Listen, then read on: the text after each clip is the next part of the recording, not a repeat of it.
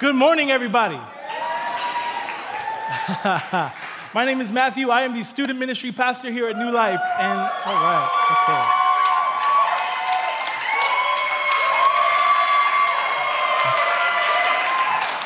That is, that is far too much. Today I'm very, very excited because today we're going to talk about what it means to walk in something that I think we can universally say that we love. We're going to talk about joy. Who's excited about talking about joy today? no, you see, I didn't ask who was like looking forward to it. I said, who's excited about talking about joy this morning? I don't think there's anyone that doesn't love the feeling of joy.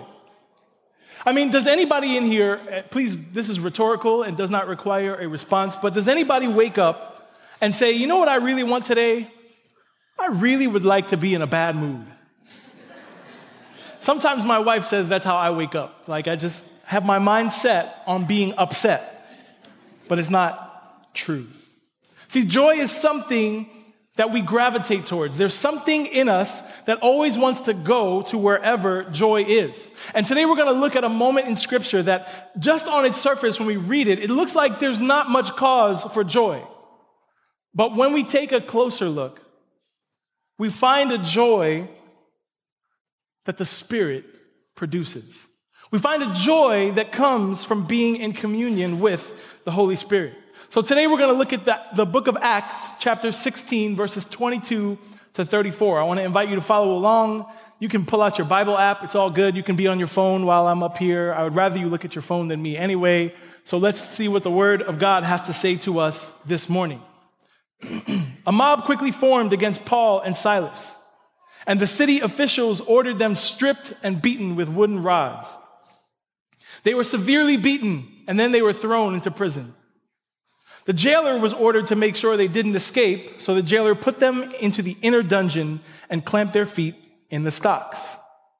Around midnight, Paul and Silas were praying and singing hymns to God, and the other prisoners were listening.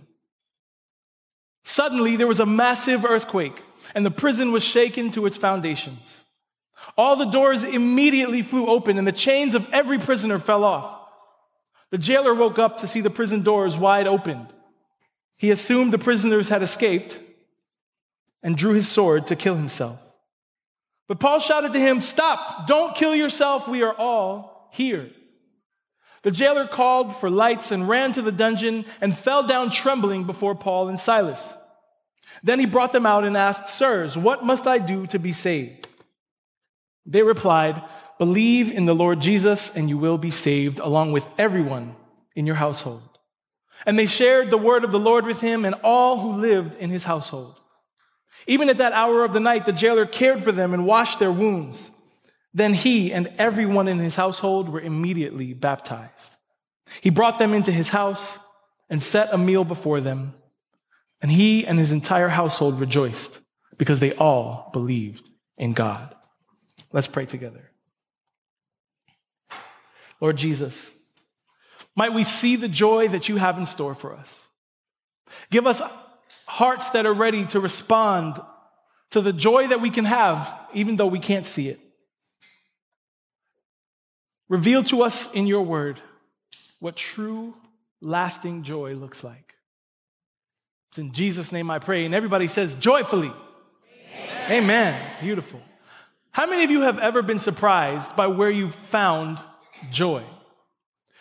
I had a moment, I'm going to say a few months ago, where I was on of one of those like low carb, high fat diets that somehow you end up losing weight. I don't fully understand the science, but it works. And so I was on this diet for about six weeks, and I can tell you very honestly and very happily that I did not cheat even once, even though I really wanted to. So at the during the six weeks, uh, you know, there's no carbs, and all of my favorite foods happen to be packed with carbs. And at the top of the list is pizza. Whoa! I got some pizza people in the house. But the top of the list for me is pizza. I love pizza, and going six weeks without eating any is remarkable, but also a feat that I have no desire to ever repeat for the rest of my life. And at the end of the six weeks, it happened that we had a meeting with our student ministry leadership team and we were serving pizza. And just as a really quick side note, really quick side note, the student ministry leadership team, we eat good. so if you're looking for a place where you can change lives, but also eat really well, I would really love to see you in the lobby. I had two people first service. Let's beat that second service. But I figured I would have this, I would just eat a slice of pizza and it wouldn't be anything remarkable. And it definitely wouldn't be a moment that I could share with all of you on a Sunday in a message about joy. And yet here I am. See, I took a bite of this delicious hot pizza and now it was a grandma slice, so square and it's got the fresh mozzarella cheese on top. I mean, it was delicious. And I picked it up and I took a big bite and immediately tears began to well up in my eyes. And at first, at first I thought this is just because the pizza is too hot. So I did what everybody does with really, really hot pizza. I picked it up again and I took an even bigger second bite. There was no blowing, nothing. It was just straight into my mouth. And again, the tears didn't just well up, but they began to stream down my cheeks. Now, I told everybody it was just because of the steam or whatever, but I was crying. I was crying. And in that moment, I was faced with a reality. I wanted to dismiss this as just some pathetic display of a weird emotion that came from a slice of pizza. But in truth, what was going on was something that brought me joy met me in a moment I didn't expect to see it. And so my response, as ridiculous as it may sound, you don't get it if you don't love pizza. my response was joy that just flowed out of me. And joy has a way of showing up in very surprising places. It has a way of showing up where we least expect it. And in Acts chapter 16, we find joy in a surprising place. The kind I believe that we sometimes miss because it doesn't look anything like we expect it to. So let me set a scene for you. Paul and Silas are in Philippi and they've come to share the gospel. And while they're walking around, this woman that's been possessed by a, by a spirit starts walking behind them, shouting that they're here to proclaim the gospel and tell everyone how they must be saved. And so she's following them everywhere they go. And the Bible says that she was behind them for days. Imagine if you were walking through the street and somebody is behind you shouting all of your business. So Paul does what I think most of us would do. And like the Bible says, he, like, he got a little irritated. And he turned around and cast the demon out of the, out of the girl, and her, her ability to tell the future was also lost. This, of course, infuriated the people who were making money off of her. And so they went to the officials in the city and they had Paul and Silas thrown in jail. And that's where we pick up in our text. Verse 22 starts like this A mob quickly formed against Paul and Silas, and the city officials ordered them stripped and beaten with wooden rods. They were severely beaten, and they were thrown into prison. The jailer was ordered to make sure they didn't escape, so he put them into the inner dungeon and clamped their feet in the stocks. So they're walking around, they're, they're put into jail. This, this crowd has formed. Everybody in the crowd is against them. There are no friends in this group of people. They end up being stripped and humiliated, beaten, and if that weren't enough, they're put in jail. And not just in jail, they're put in chains that would no doubt make their discomfort even more uncomfortable. Imagine for a second what Paul might have been thinking. He came to this city to proclaim the gospel, and he ends up in chains. He ends up beaten. He ends up bruised and bloodied. Maybe he's thinking, how could God let this happen to me? Perhaps he's wondering, what did I do wrong? Did I miss something? Is, is this on me? Is it my fault? Or maybe simply he's just acknowledging how terrible of a situation he finds himself in. Because let's be honest, this is about as bad of a situation as there could be. And it seems in this moment like there's absolutely no cause for joy. And I think all of us can attest to a moment in our lives when we've been in that exact place. Where there are things happening in your life that there is no cause or reason whatsoever for you to have any joy at all. My question is how have you responded in those moments? What's going on in your mind and in your heart when you're in a situation that seems as though it's as bad as could possibly be? Because, like I said before, joy is something that we, we run towards, it's something we gravitate to. And we search for it and we go looking for it to have our desire for joy fulfilled in the things we immerse ourselves in.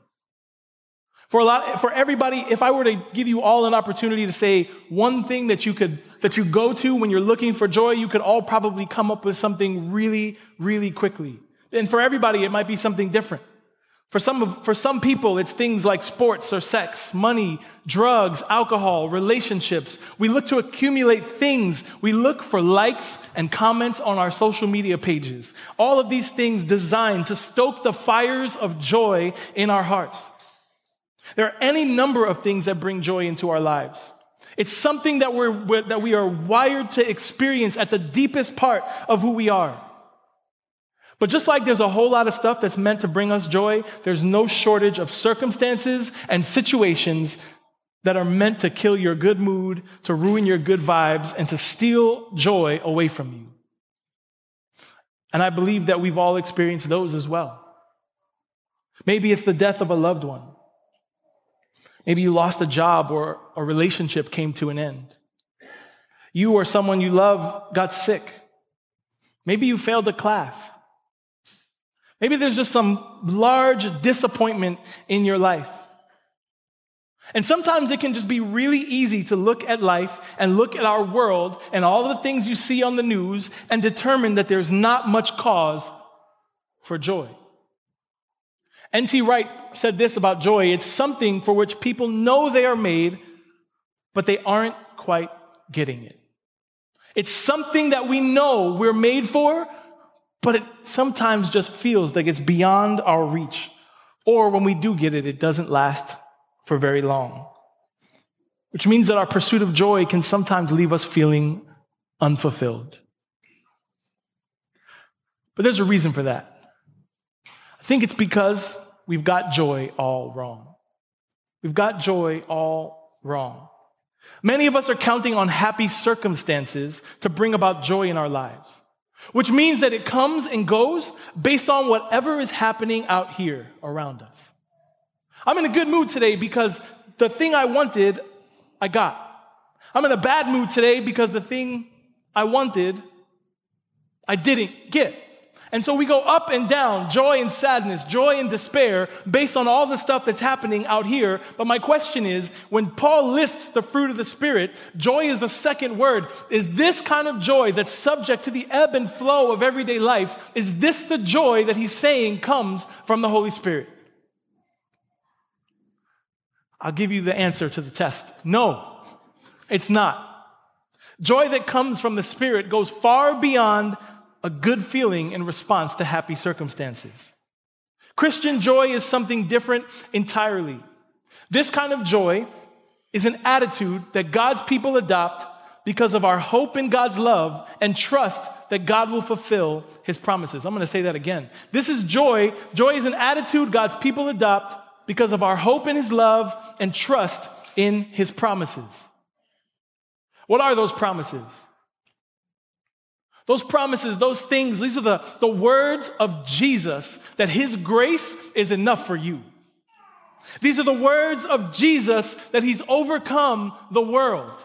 This is the truth that our belief in Jesus' life, his death, and his resurrection, that he's preparing a place for us, that he'll never leave us, that he'll never forsake us, his promise that one day he's gonna come again to call us home with him. That's the source and that's the reason why we can have joy no matter the circumstance or situation we find ourselves in. And that, my friends, is very good news. Amen? Amen.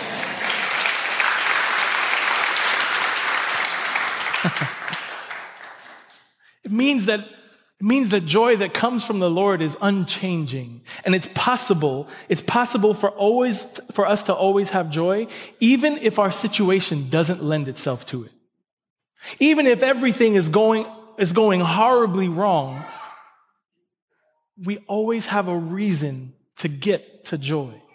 And this is exactly what we find Paul and Silas demonstrating they have a belief in.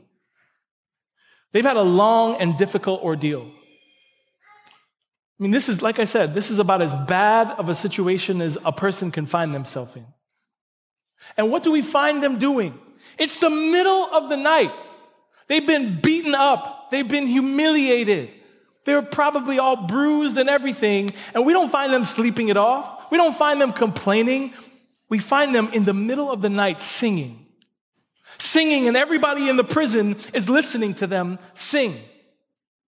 They could be just complaining about everything that's happening, but we don't find them doing that. We find them praying in the dark because this is what their joy is leading them to do. Everything they do in this situation is a product of their joy coming from their trust in Jesus. They have no idea what's going to happen next. They don't know if they're going to live or if they're going to die. But they trust that God is with them. They trust in something that seems so simple, but it can be so difficult to hold on to. They just trust that God's got it. My friends, God's got it. And some of us need to embrace that truth in our lives that not only does God have it, God has you. Like, do you understand that you firmly rest in the righteous hand of God and there is nothing in this world that can snatch you from his grip? There is no amount of sadness that can take you away from the love of God. These two men have a belief that no matter what happens, God's got it. And then God does something. The very next verse, God does something. They, Paul and Silas, believe that God's got it, and then God shows up and he lets everybody else know that he's got it too. He said, the Bible says this suddenly, everybody say suddenly. Sometimes it just works that way. God comes out of nowhere, out of the blue, all of a sudden, and he can turn sadness and grief into great, overwhelming, remarkable joy. Everybody say joy. joy. Love it. Suddenly, there was a massive earthquake, and the prison was shaken to its foundations. All the doors flew open, and the chains of every prisoner fell off.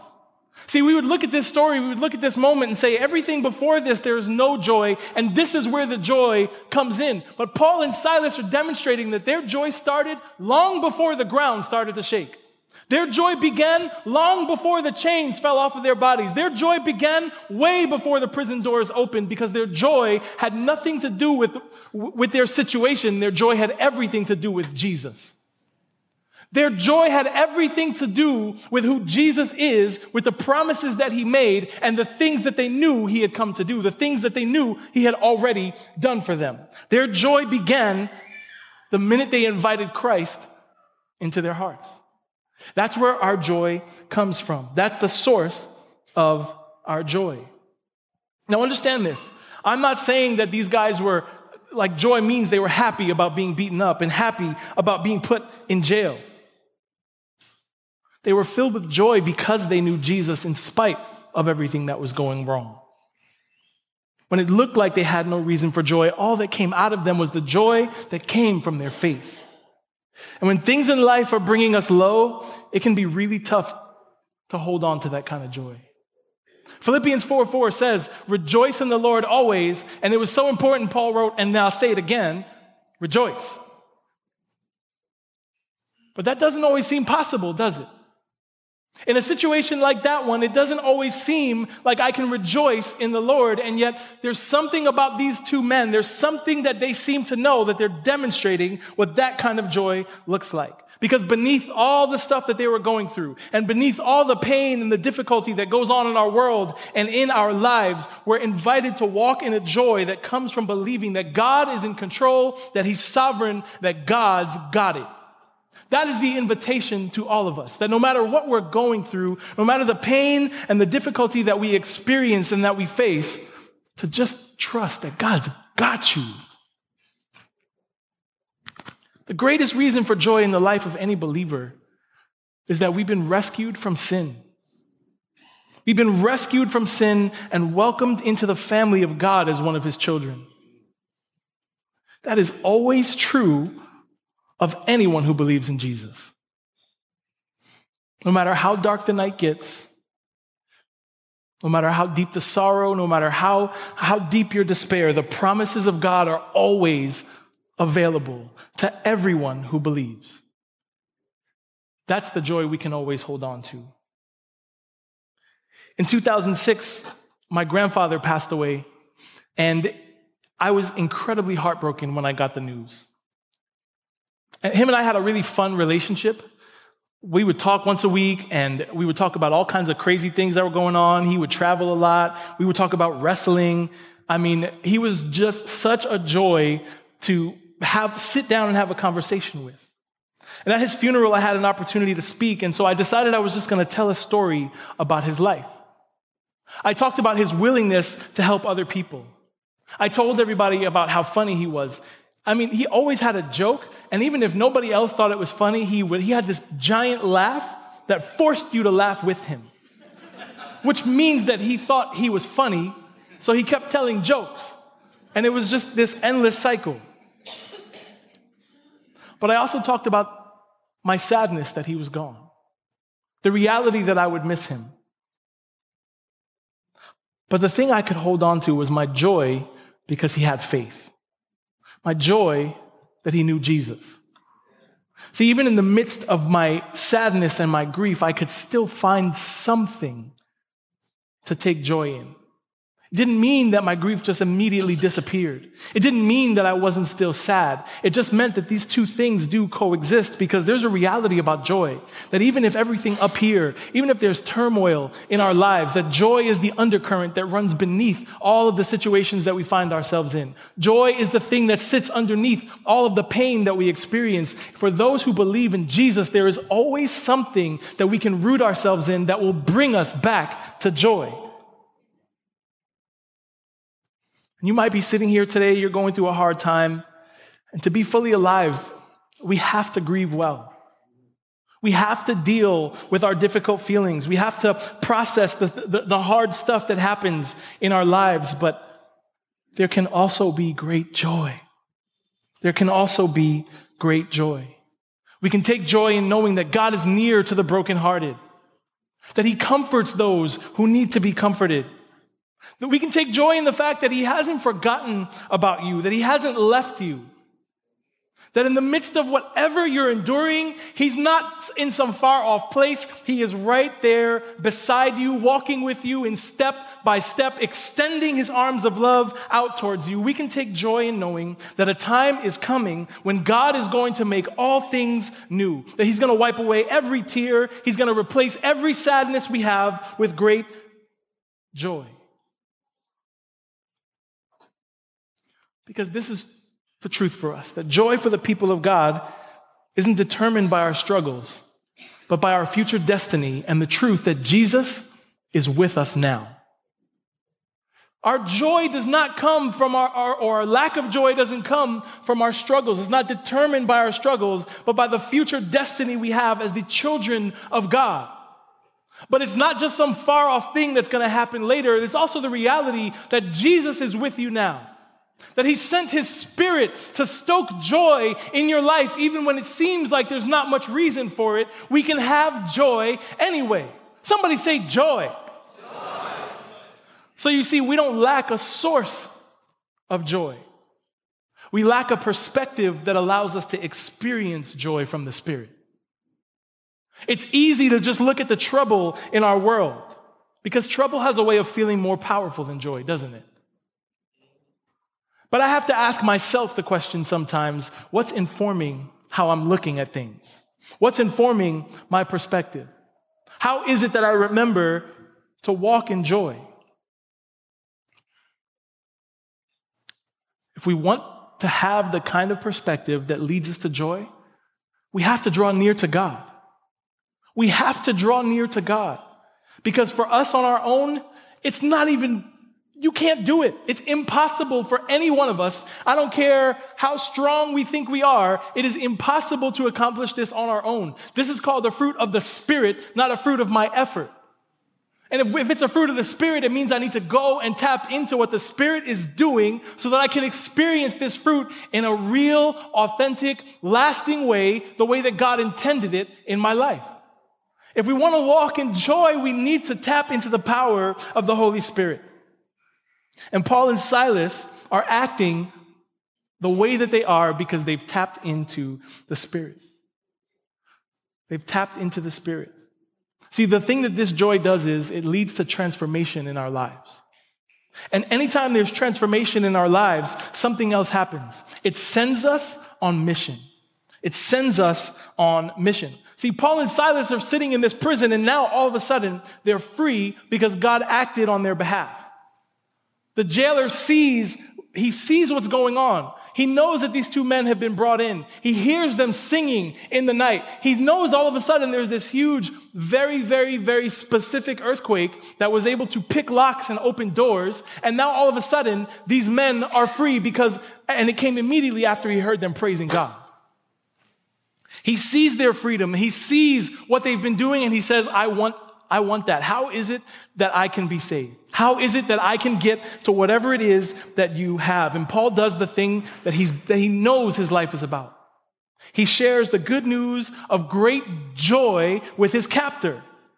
And that very night, his entire household gets baptized. Let me tell you, we've also been set free from a prison. Maybe not by an earthquake, We've been set free from the prison of sin and death, and we've been unleashed into real, authentic, joy filled life. And our job is to take that joy and spread it to every single person that we encounter, everywhere we encounter them. What would the world look like if the people who followed God had the kind of joy that He wants to instill in us by the power of His Spirit? I don't know. That's the kind of world I'd love to live in. We are the, we, we have the ability and the opportunity for our joy to send us on mission, for us to point our joy at other people and say, here's what I have. In the summer of 2003, I was on a mission trip with Campus Crusade for Christ. Now they just call it Cru. Any Cru people here? All right. Every service. I spent one entire summer on the Jersey Shore in a place called Wildwood, New Jersey there's like an amusement boardwalk thing going on. It's a pretty cool place. Um, but every night, every night we'd go out with a couple of our people that were on the trip with us, and we'd go to the boardwalk to try to have spiritual conversations with people. Just to, just to talk and kind of get a sense for where people are at, and then maybe lead the conversation towards the gospel. And so this one night in particular, we met three teenagers that were just hanging out on the boardwalk. And we walked up to them fully, I'm going to be honest, fully expecting that they were just going to be like, Can you please go away? Because that is what teenagers do. But to my surprise, they were not rude and they did not send me away. We had a really great conversation about all kinds of stuff. And then we got to talking about Jesus, and one of them said, Well, what do we do now? And I was surprised. I said, What do you mean? What do you do now? They said, Well, like, how do we like, how do I, how do I accept this Jesus? And so I said, well, like, if you want, we can pray for you right now. They're like, yeah, well, you guys seem like, we always see you walking around on the boardwalk. You guys look like you're always just having the most fun. You look like you're really happy all the time. And, you know, I tried to explain to them that it wouldn't always be that way, that life is tough, and they didn't want to hear that. They just said, they just said, can you just tell me how I can get this Jesus? And so I said, well, let's, like, let's just pray right now. Uh, we, we went through the whole gospel. We explained it. They said, all right, we're ready to pray. But we don't want to stand here and pray. And I'm thinking, like, do you want to go off the boardwalk where nobody can see you? They said, no, we want to kneel right down in the middle of this boardwalk. Now, when I say, when I say this boardwalk was busy, there are tram cars running up and down the boardwalk there are literally thousands of people just wandering around, and these three teenagers wanted to kneel in the middle of this boardwalk to receive Jesus into their hearts.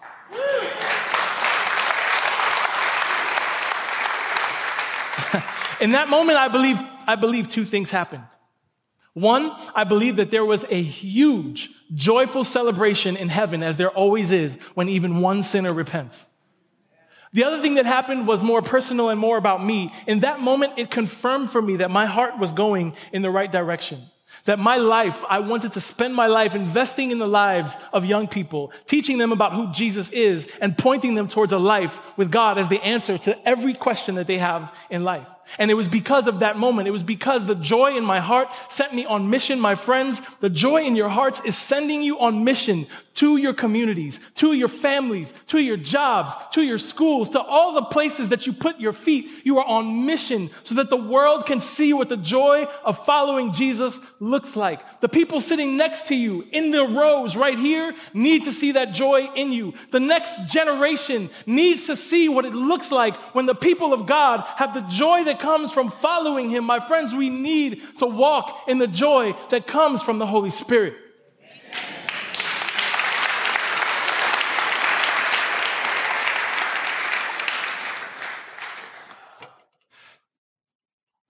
Okay, that's great, but how? How do we get from here to there? I'm gonna give you three things. And I promise you, you've heard them before. I promise you, they're really simple.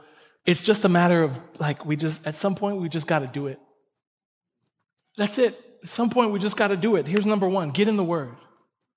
Get in the Word. Joy comes from our trust in God's promises.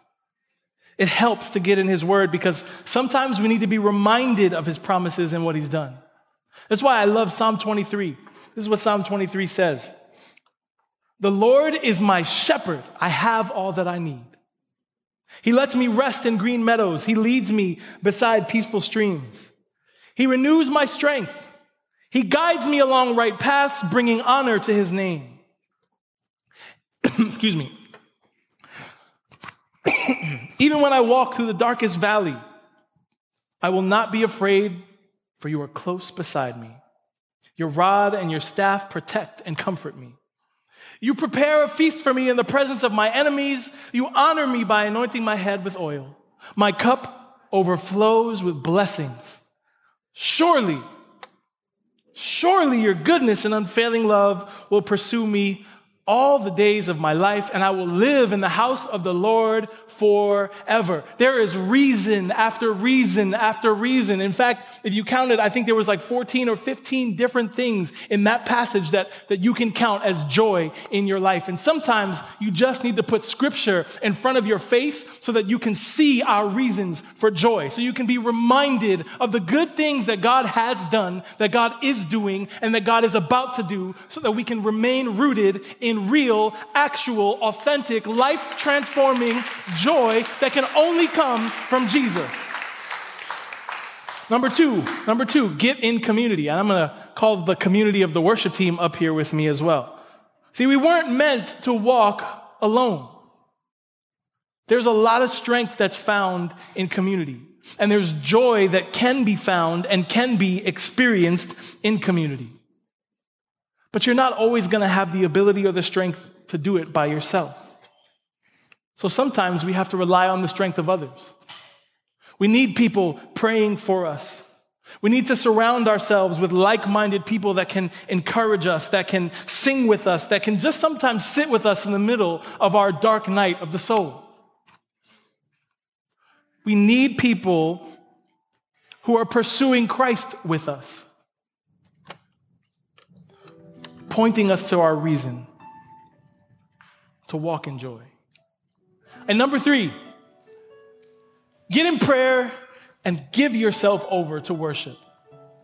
Get in prayer and give yourself over to worship. We can't do this joy thing in our own strength, guys. We cannot do joy in our own ability. It's not possible. That's why we have to ask the Spirit to bring this fruit into our lives. We need to go to God in prayer and ask Him to remind us of our joy, to ask Him to, to restore to us the joy of salvation. We have to cast our cares upon Him. Talk to God about the things that are joy killers in your life. But sometimes you don't have the words to pray. So we can sing instead. There is no shortage of great worship songs to help us express our heart to God. To say the things that are just beyond, like, I don't have the words to say, but like maybe Hillsong does. Maybe Kate's song does. But what would it look like for you to open your heart and give everything you've got in worship? To hold nothing back at all? To point every one of your affections, all of your energy, that, like from the deepest place in your being, to offer it up and open it up to God in worship. What would it sound like if you sang like no one was listening? Man. In a moment, we're going to sing. That is your opportunity to make a joyful noise unto the Lord.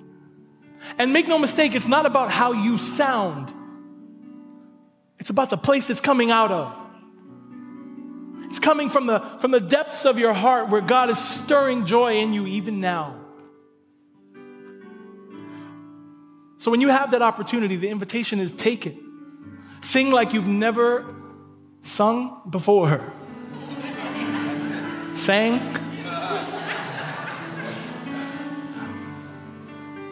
My question for you is this Where is your joy coming from today? Are you waiting for the next happy thing to happen? Or are you trusting in the never failing promises of God? And his eternal, unchanging love for you that leads you to walk in the greatest joy you could ever know. Because one of those will lead you to real joy, the other one will leave you wanting. This joy doesn't mean you'll always be happy. It just means you'll always have a reason for hope as you find yourself in the hands of the Father. Because joy for the people of God isn't determined by our struggles, but by our future destiny that Jesus, excuse me, by our future destiny and the truth that Jesus is with us now. Let's pray. Lord Jesus, we thank you that we have such great reason for joy. Father, I, I pray over everybody here that if, if anyone here is in a dark season, finds themselves in a difficult place, Lord, would you restore to them the joy of knowing you, the joy of salvation? Might they know that even though they walk through the darkest valley, that, Lord, you are with them every step of the way. And might all of us find our way to true, life changing joy that comes from your Spirit. It's in Jesus' name I pray. Amen. Let's stand and sing together.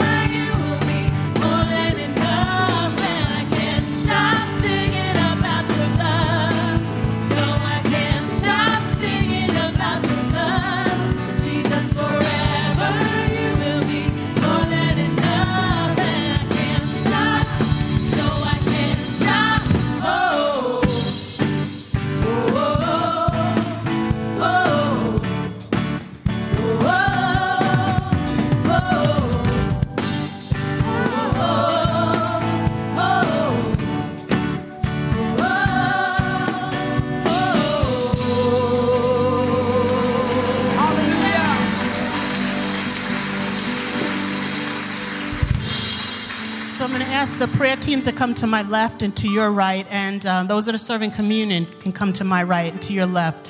So I love um, how Pastor Matt shared the application for um, joy. When we really know that we experience joy, not, not happiness as the world knows it, but when we know that we experience the joy of being children of the living God, then we are on mission. Our next step is to go on mission. But I can't, you know, I have to be reminded that some of us, we're still struggling with point A.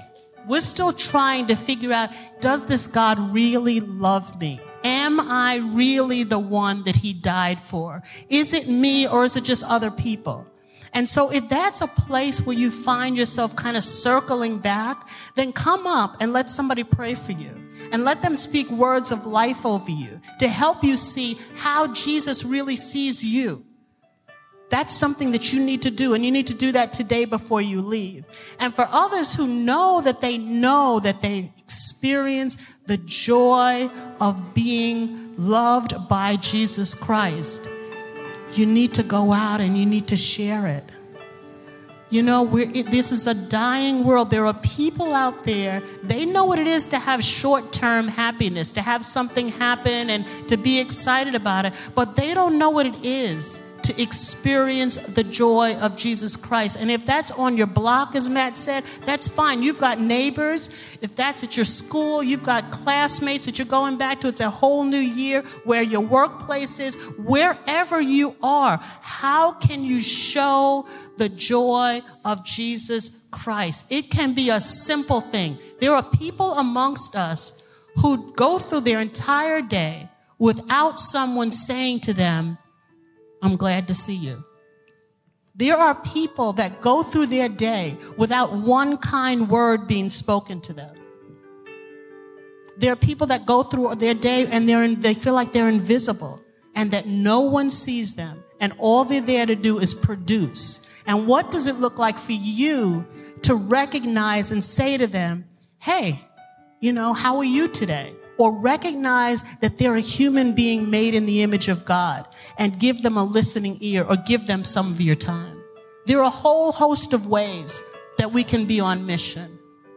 The question is, what are you going to do and what's the way that the Holy Spirit is speaking to you today? So hold out your hands. I'm going to pray a blessing over us. Please come for prayer, come for communion, spend time with Jesus in that way. And I'm going to pray for us and then we'll be dismissed brothers and sisters and sons of daughters, sons and daughters of the gracious, living, and joyful God, the God who sees you and he smiles. I pray that that reality would sink into your heart, that you would see the joyful face of Jesus smiling at you. And I pray that as that joy soaks into your very being, that you would be compelled by joy and in joy to spread it. It's in Jesus' name that I pray. Amen. God bless you all. Have a great day.